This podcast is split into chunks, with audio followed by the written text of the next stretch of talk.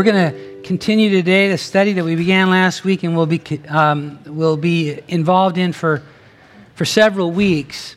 Um, I said last week that even though um, I usually limit my uh, teaching series to about four to six weeks because that's kind of my attention span, and I think uh, that's true for a lot of us.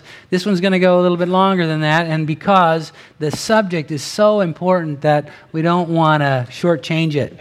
Um, and and uh, so the series is called Empowered, the Spirit filled life. And we're looking at the importance of a believer in Jesus, a Christ follower, someone who has crossed the boundary from doubt into faith and is now uh, in pursuit of Jesus as their Savior. for that person to be also filled with or overflowed by or having had come upon the empowering of the Holy Spirit. Jesus did not mean for our relationship with Him to be uh, philosophical or theological only. He did not mean for it to be a set of uh, do's and don'ts. He didn't mean for it to be cerebral only. He, yes, it's intelligent. Our faith in Jesus is intelligent. Yes, it's, it's the, based on solid and sound theology, but it's more than that. He meant for it to be an explosive, dynamic, amazing, miraculous experience. And for many of us, our, our faith in Jesus, our relationship with Him, has either never been or has been reduced to something far less than that. And I don't believe that that's where the Lord wants to leave us. And the Bible is clear on that. We're looking at the book of Acts because it is the record of the birth and the expansion of the church. And how, and we see in its pages how simple people, fishermen, tax collectors, moms, dads, you know, shop owners, uh, just regular, plain old people, having been filled with the Holy Spirit, turned the world upside down and experienced life in an amazing way. And we want to have our lives, our relationships with Jesus look more like the book of Acts than they currently do, in, at least in my case. And I think some of you might be wanting to be along for that ride. And I believe the Lord will meet us I believe he already has begun to do so, and I believe that the result is going to be that, this, that our church will be marked by an increased outflow, outpouring of the miraculous power of God. And that's what we long for, all of us. So that's what we're after. And uh, we've begun by talking about the power source. And we talked last week about who the Holy Spirit is, where is He, and what is He up to.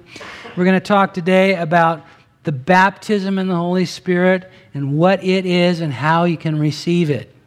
But I asked you to turn to Acts chapter 1, and I want to begin, begin reading at verse 4. These are verses we read last week, but I don't mind reading them again because they are important and powerful.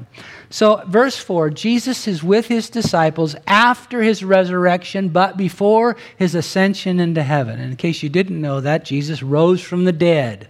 Hallelujah. De- death could not hold him. And the Bible says that he was observed by hundreds of people. That this wasn't something that his resurrection didn't happen in isolation, it was verifiable. And so he rose from the dead, and then he also ascended into heaven. In between there, he meets with his disciples and says these words. He's assembled together with them. Verse 4 tells us he commands them not to depart from Jerusalem. That's where they were. But to wait for the promise of the Father. He's talking about the coming upon of the Holy Spirit. That's what that means. Which, he said, you have heard from me. For John, Jesus is speaking, for John truly baptized with water. He's talking about John the Baptist, baptism of repentance. John truly baptized with water, but you shall be baptized with the Holy Spirit, immersed in, dunked in, overwhelmed by the Holy Spirit not many days from now. Remember, he said, but wait in Jerusalem until this happens. Then, verse 6, the, is, um, Jesus has finished speaking, and we hear something, the response of the disciples who heard him. Therefore, when they had come together, they asked him, saying, Lord, will you at this time restore the kingdom to Israel? Such an interesting remark because Jesus is just, he's told them. In fact, we spent a lot of time last week talking about how Jesus had been clear with them. He said, Look, guys, I'm going away. I have to go. It's important for me to, to go so that the Holy Spirit can come upon you. and now he, re- he reiterates that to them. He says, Wait here, wait here. I've given you a commission to take this gospel to the whole world, but wait until you receive the power to do so. The Holy Spirit will come upon you not many days from now. Wait here. And then they respond to that like they haven't even heard anything that he said. And they say, Yes, and are you going to restore the kingdom to Israel now? And what they're talking about is Jesus, are you going to overthrow the Roman government and restore the sovereignty of Israel? And it's like, come on, guys. And then he says to them, in, uh, in verse 7, and he said to them, It's not for you to know the times or seasons which the Father has put in his own authority. He's saying what you're asking is not immaterial. It's not that it doesn't matter, but it's not the important thing. Listen up. Verse 8 You will receive power when the Holy Spirit comes upon you. That doesn't have anything to do with Rome or the sovereignty of Israel. This is what's important. You will receive power when the Holy Spirit has come upon you. And you shall be witnesses to me in Jerusalem and in all Judea and Samaria to the end of the earth. He's saying, Look, guys, I am about to cause there to be an explosion in your lives. You'll receive power. Dunamis is the Greek word. Dynamite, dynamic, power. There's going to be a power explosion in your life, and it's going to ripple out from Jerusalem to Judea, the surrounding county, to Samaria, the county beyond that, and to the ends of the earth. That's what's important. That's what I want for you to experience. In chapter 2, days later, when the day of Pentecost, verse 1, when the day of Pentecost had fully come, the day of Pentecost, we've all, heard, or many of us have heard the word Pentecostal, you know, talking about sometimes it's used in a derogatory fashion about Christian believers who are swinging from chandeliers and rolling on the carpet and barking like dogs and, you know, stuff like that. All Those Pentecostals, you know. Okay, the, when it says the day of Pentecost, that was a Jewish holiday and uh, so it, that's what it's referring to this occasion that's 50 days after Passover. And pilgrims from all over the Roman world, Israeli pilgrims from all over the world, had converged on Jerusalem. So the city of Jerusalem is bulging with people. On the day of Pentecost, when the day of Pentecost had fully come, it says they, and the they that are talking about is 120 believers, including the disciples the, that were with Jesus, uh, uh, you know, 24 7. And then other followers of his, 120 of them, were gathered in an upper room. It's 9 o'clock in the morning. And remember, they have this command from the Lord wait till the Holy Spirit comes upon you. And suddenly, verse 2 says, there came from, uh, came from a, a sound from heaven like a rushing mighty wind. So it doesn't they're not saying that the wind starts blowing. It's saying that there was a sound, and the best way we can describe it, it was like a, the sound of a mighty wind. And it filled the whole house where they were sitting. Then there appeared to them divided tongues as a fire. And the word tongues here in the English is a little bit unfortunate because in the next verse it's going to talk about tongues as languages, two different things. He's saying, We heard this sound, and it was like a rushing wind, and then all of a sudden we looked around and there were like flames of fire on everyone, tongues of fire. It doesn't say they were burning up or their hair was on fire. It's just saying it was like that. We're trying to describe supernatural things to you using natural analogies. And it was like they were on fire. and one sat upon each of them. Verse 4 And they were all filled with the Holy Spirit and began to speak with other languages we found ourselves speaking languages we'd never learned. We're simple, you know, Galileans. We found ourselves speaking languages we don't, we don't even understand as the Spirit gave them utterance. Now, these weren't just babblings of, of people caught up in some sort of ecstasy. They were actual languages that were, being, that were understood by the throngs of pilgrims that had come from all over the world. And they were, the city was so full of people for the, for the Pentecost feast that what was going on in that upper room was not um, uh, able to be kept quiet. Everybody was observing and listening and hearing this, and, it, and we'll, we won't read it, but they, they're trying to figure out what's going on. How is it that I can, I can hear the, these simple Galileans? Talking, speaking the language of, of the nation that I have come from as a pilgrim to Jerusalem. How is that possible? And everybody in, in the town is uh, talking among themselves and trying to figure this out. And the best they can come up with is, well, they must be drunk. And then Peter stands up in verse 14. Peter, remember, this is a guy who days before, less about 50 days before,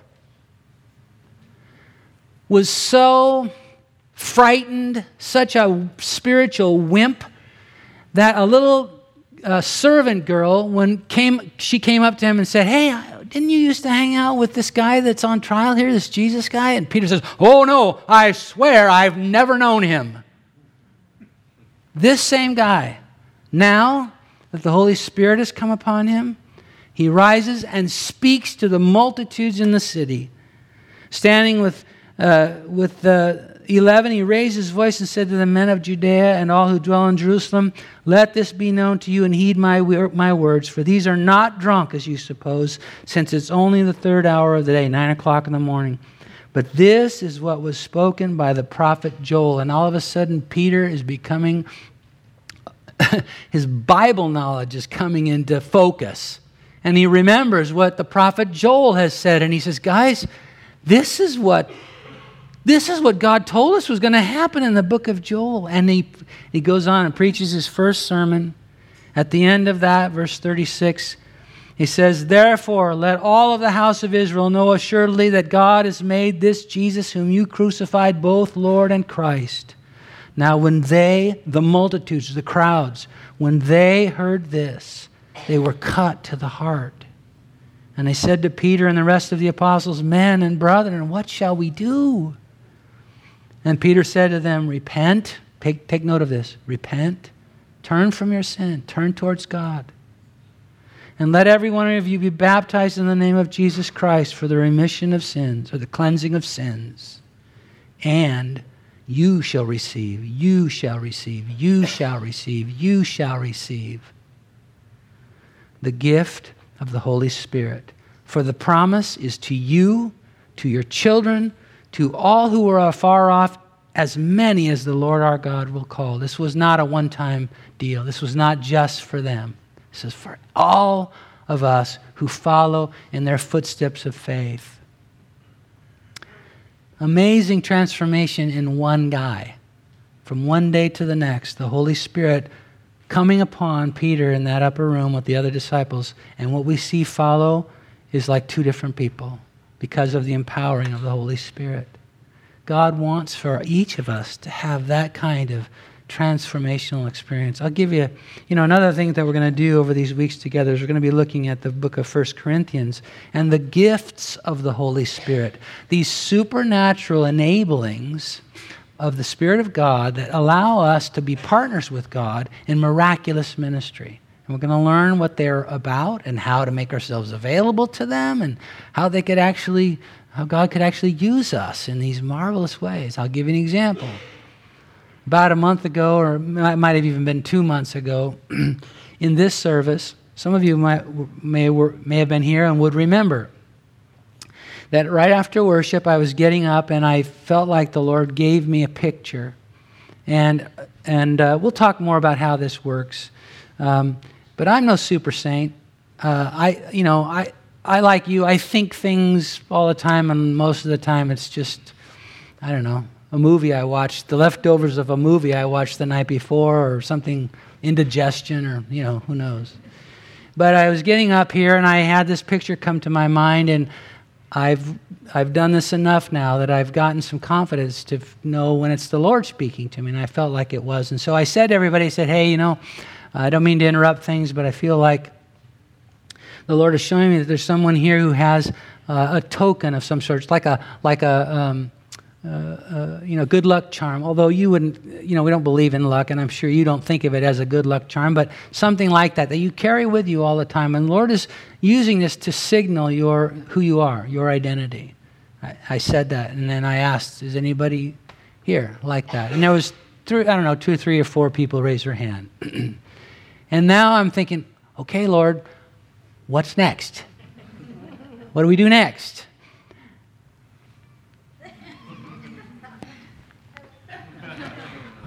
And, and then I heard myself say, and I believe the Lord is identifying you because He wants for you to know that there's something going on in your life you don't even know how to pray about. But He knows about it, He's, He cares about it, and He's about to do something about it. And I left it at that.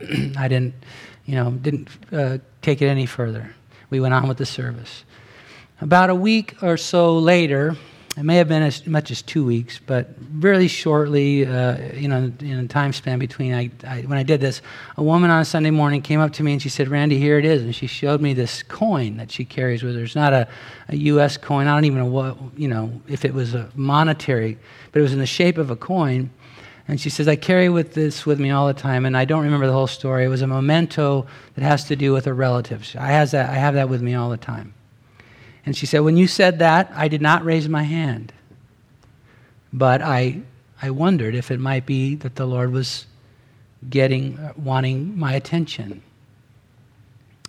And then she went on to tell me that she has had a situation where she, at work, she's had a manager, a boss, who's just made her life a living hell. It's made it so miserable. Every single day when she goes to work, it's constant misery. If you've ever had a boss like that, you know. And she said, I didn't even know, I, I was, I didn't even know to pray about it. I didn't know what to ask the Lord for. I didn't know what to do about it. I just suffered with it. But she said, within a week after you said that, I found that my, um, uh, not that boss, but, but uh, higher up than him or her, I can't remember, came to me and said, We have promoted you out of this department. So she got a, a, promotion and was removed from that, that boss's involvement in her life. Something that, you know, would have probably happened anyway because the Lord loves her. And He would have taken care of her no matter what. But He used the combination of two spiritual gifts to make it have more punch and more meaning. And the Lord does that a lot, wants to do that more than we'll let Him. One of the gifts was a word of knowledge, a little piece of what God knows. Now, I guess you could have played the odds and figured in a group this size that if you say, hey, is there anybody here that's carrying a token? There's probably you know, a handful of people that would be true of. You can think that if you want, and God bless you. But I think that the Lord was doing something. Word of knowledge. I wouldn't have had, I wouldn't have thought of that. I honestly, I don't I don't carry any, I don't have a rabbit's foot in my pocket or something like that. So it's not something I think about. Word of knowledge. And then a word of prophecy. That's where God gives a little piece of what he wants to say into a situation. Never conflicting with his written word, always in harmony with it, but something that speaks directly to a situation, a contemporary current situation. Those two gifts were in, in, in operation that day, and a woman's life um, was impacted as a result. God wants to do lots of that kind of stuff. You ready to let Him? Oh, come on. Really? You ready to let Him? Yes, yes, amen. God, do more of that. So I asked uh, Aldrin Kerrigan if he'd come and help me today a little bit. um, because we're going to be talking about what is the baptism in the Holy Spirit. Aldrin, when he was 12 years old, having been raised to, uh, in a Catholic church, uh, had an occasion where he was uh, he was uh, he heard the gospel in a way that he responded to the gospel being that jesus christ came and was sacrificed on the cross for the cleansing of our sins so that we could have restored relationship with god he heard that as a 12 year old young man uh, opened his heart to the Lord and surrendered to, to saving grace, became a, a Christian. Within a year after that, he was in a, another meeting where the baptism in the Holy Spirit was being talk, talked about, and people were invited to come forward to receive it. And so he said he came to the front and to have people pray for him to receive the baptism in the Holy Spirit as a total skeptic. He said, Randy, is it I I didn't think there was anything to this whole deal, and I came to the front only just to put it to the test, just to see what was up, you know. He said the next thing I knew, I was on, on the floor, and I was speaking in tongues. So he had this dramatic experience. And, uh, but then nobody had been giving him any teaching about these things and about you know, what, uh, what it all means and how to walk in and live it out. And so for the next couple of decades, two or three decades, it kind of just drifted to the background of his life. And I'd like to ask you to pick it up from there and to kind of tell us uh, what happened after. Okay. Uh, Sweet. Hello. You're on. Hello, everybody. Yeah. So, uh, what happened after that was I went to a church. I started going to church with my uh, older sister. Uh, and this church was a, was a good Bible, very good Bible teaching church, but it didn't teach about the Holy Spirit. Uh, so, from, uh, from age 13 to 40, I was a Christian. I became a, I, I was a Christian that was living on my own strength.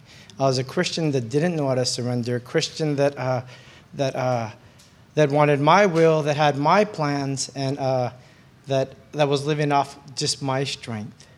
Uh, until I, I started coming to this church, what happened was there's, there's situation or there's, uh, there's moments in my life and, and people in my life uh, that I encountered, uh, that, that I realized that, that God is so real, uh, that there is a spiritual realm, uh, that God does answer, that God does answer, uh, answer our prayers.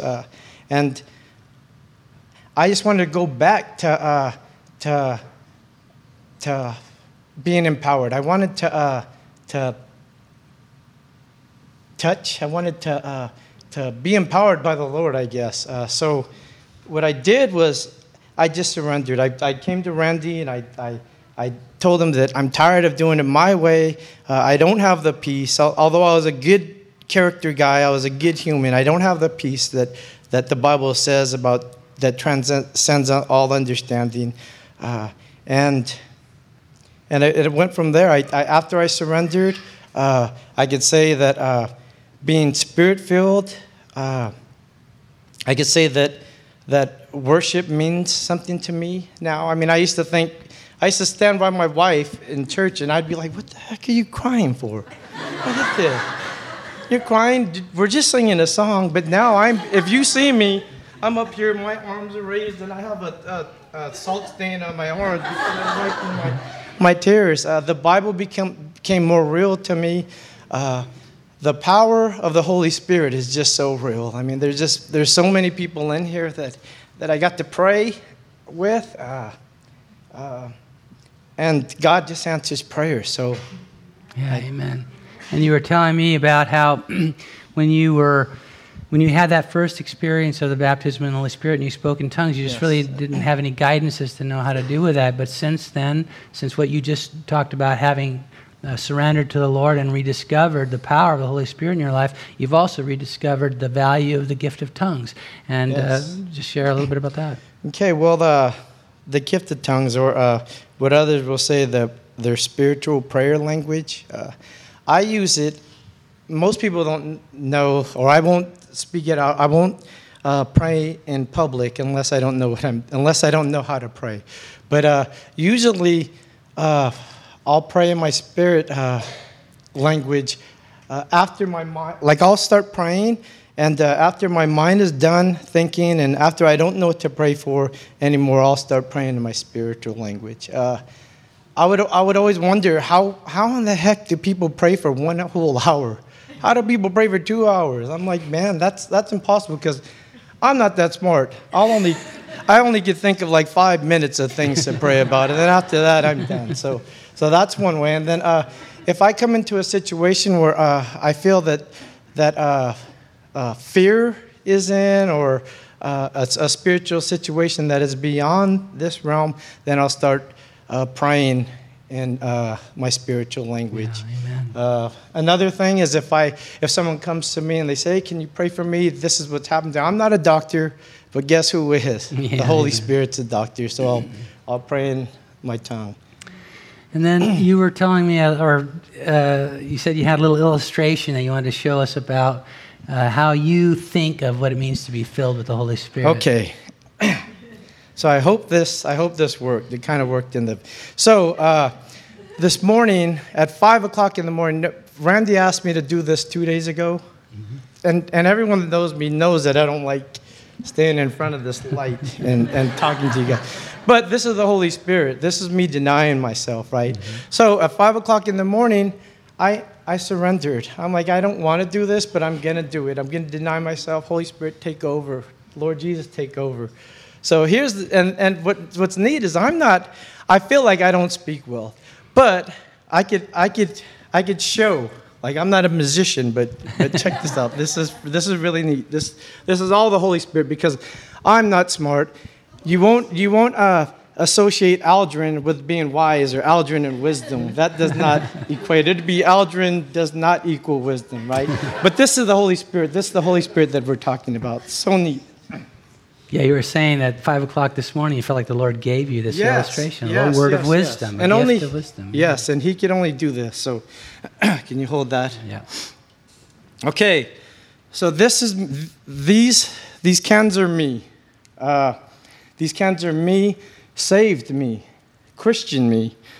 That can over there uh, is the spirit filled, or the the the Christian that was uh, that was uh, baptized by the Holy Spirit. This is the Christian that I was from age uh, 13 through 40. So it took me a long time to to to to jump in two feet with the Lord and to surrender. But this what happens, right? This is me. This, they have the same ingredients, same ingredients. They're both saved. They're both going to heaven. This one that's going to heaven is just kicking it here, and I'm going to open it up. They're both filled. They're both contain, they both contain the same thing. Nothing happens.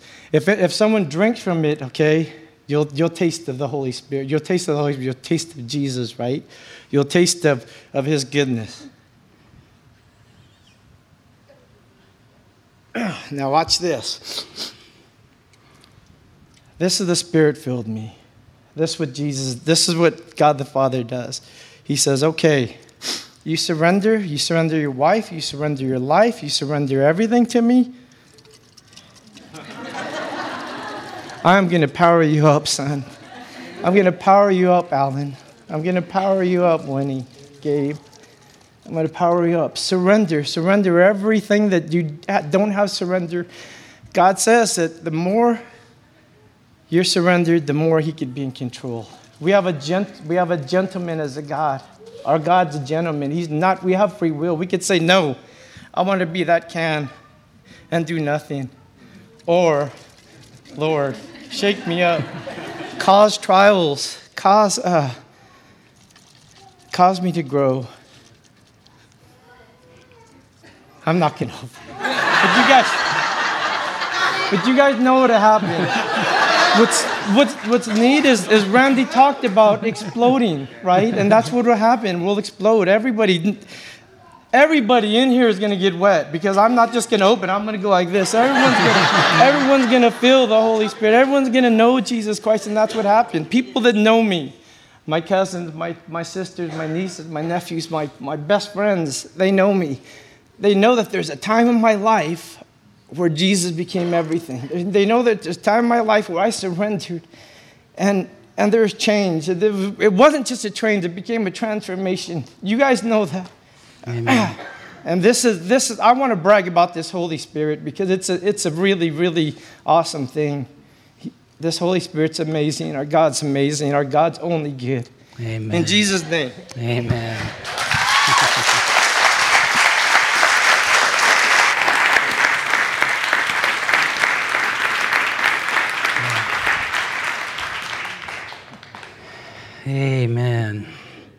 And thanks for not spraying. I was thinking, oh, steam cleaner, you know. so let's talk about um, what is the baptism in the Holy Spirit. That was a great illustration, and uh, but let me just kind of fill in it, fill it in just a little bit. Um, to be baptized, and by the way, baptized in the Holy Spirit, filled with the Spirit, overflowed uh, with the Holy Spirit. Those are all synonymous terms, mean the same, same thing. To be baptized means to be immersed in, overwhelmed by, or under the influence of someone or something. And so when, we said, when Jesus said, You're going to be baptized in the Holy Spirit, he said, You're going to be coming under the influence of the Holy Spirit. Not only is he going to be in you and filling you, but he's going to be unleashed through you. Going to come upon you. We talked about that last week when we talked about the Holy Spirit being with us, in us, and upon us. And Jesus was just describing that. He said, The Holy Spirit will come upon you, the baptism in the Holy Spirit. It was a, an experience that was meant for all of us. We read that when Peter was preaching, and he said, This, is, this promise is not just for us, this is promise for you, your kids, their kids, and everybody who will follow us in faith. So that means you and me. This is, and it was the pattern of the New Testament church. Somewhere along the line, many of uh, many believers, many Christian believers, have lost sight of this fact that our faith in Christ was meant to be this way. And so, if you read the book of Acts, we read what we just read about the Holy Spirit coming upon the disciples on the day of Pentecost. In Acts chapter 8, we read about the Samaritans. This guy named Philip, he was just a guy from Jerusalem. Actually, he was running for his life because there was persecution uh, breaking out on the Christians in Jerusalem. So, he was running for his life, stopped off in Samaria, and said, Hey, yeah, I've heard about this glorious news I want to share with you that Jesus Christ is the Messiah and can save us from our sins. People there in Samaritans, uh, in Samaria, the Samaritans were the uh, considered half breeds and and uh, uh, really despised by the Israelis.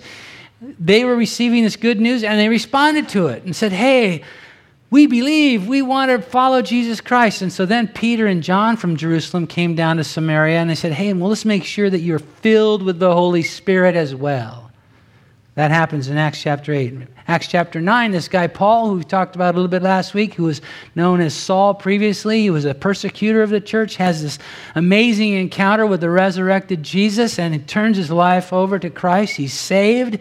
And then the Lord sends a guy named Ananias to Paul and says to him, I'm, I'm here on, on the orders of Jesus to make sure that you are baptized or filled with the Holy Spirit. Then in Acts chapter 10, this guy named Cornelius, who was a Roman centurion, he and his household, they received the uh, good news of Jesus through the Apostle Peter. They respond in faith and are born again and filled with the Holy Spirit and speak in tongues. In Acts chapter 19, the Ephesians, Paul comes upon, upon some believers in the town of Ephesus and uh, he asks them, Have you received the baptism in the Holy Spirit since you believe? Have you received the Spirit since you believed? And they said, No, we don't even know about the Holy Spirit. So he teaches them, lays hands on them, and they receive the baptism of the Holy Spirit. This is is the pattern of the church. That we come to faith in Christ, have our sins forgiven, and then receive the fullness of His Spirit unleashed in our lives. Why is it important? Well, it's uh, because it's an essential part of what Jesus has provided for us. It's not an additive, it's not a plug in. This is essential to life in the Spirit. We are commanded to be baptized in the Holy Spirit in Ephesians chapter 5. It's a, not only uh, important uh, because it's essential, but because it's, it's a, a, command from the Lord. And then it's also uh, something we desperately need. If you've been a Christian for two minutes, you already know you do not have the power to live the Christian life on your own. We need the power of the Holy Spirit. So, is it for us today? You betcha. We already talked about that and we've already seen it. Why in the world would God give us the book of Acts where this is over and over and over in there if He didn't mean for us to have that same experience? He does. Is it, what about speaking in tongues? You know, this is a, an issue that sometimes people uh, have a little trouble with because they've, they've seen people do um, odd things in the name of the Holy Spirit, and that you don't want to be the guy or the, or the woman whose eyes roll back in your head and you're you know rolling around on the floor and convulsing or swinging from the chandeliers or barking like a dog. You don't want to be that kind of person, so you figure, ooh, tongues. I don't. Holy Spirit, yes. Tongues, no. I don't get that, and we're going to talk later about the how the value of the gift of tongues and how available it is to each one of us. Not today, but we are going to get there. So listen, the baptism in the Holy Spirit is, is so valuable and so important. Don't let that be shipwrecked or undermined by any sort of confusion that you might have about the gift of tongues. I'm telling you, that gift is, is so valuable, and we'll talk about it, but don't let that keep you from understanding. This is something God wants for you to have the fullness of the Holy Spirit. They go together often, in, the, in fact, in my view, in every case in the, in the New Testament, but they are distinct from one another. There's some people who say that you have to speak in tongues to be filled with the Holy Spirit. That I do not believe is the case. But I do believe you get to, and you'll want to. But for now, I just want you to embrace the fullness of the Holy Spirit as God's intentions for you. So, how do I receive it? This is so simple, you're going to just not believe it. You just ask. Jesus said this. He said, If you, as good parents, if you fathers know how to give good gifts to your children, how much more will your Heavenly Father give the Holy Spirit to those who come to the front and have people lay hands on them? Come to the front, and have people knock you onto the floor. Come to the front and pound the carpet. Wait there for days. You know, confess all your sins. Uh, no. How much more will your Father give the Holy Spirit to those who ask? A S K. Period. Today, if when Aldrin was talking earlier, if anything that I said today would amplify that, and you find yourself that your heart is beating a little fast right now, because you want that. You want your life to be noted by um, the empowering of the Holy Spirit, defined by the empowering of the Holy Spirit. All you need do is ask. Now, Aldrin's experience at 13 was pretty dramatic. He came to the front, a total skeptic. A minute later, he's on the floor speaking in tongues. My experience with the baptism of the Holy Spirit was much more um, uh, much less dramatic, much more matter of fact. I just came to this place where I said, Lord, I see this in the New Testament. I want it. I ask. Quiet. I didn't, nothing happened, you know, outwardly. But oh, was my life different after that? It's never been the same. So the experience part of it is not what's essential. What's essential is your desire and your request that God will answer. And your life will never be the same.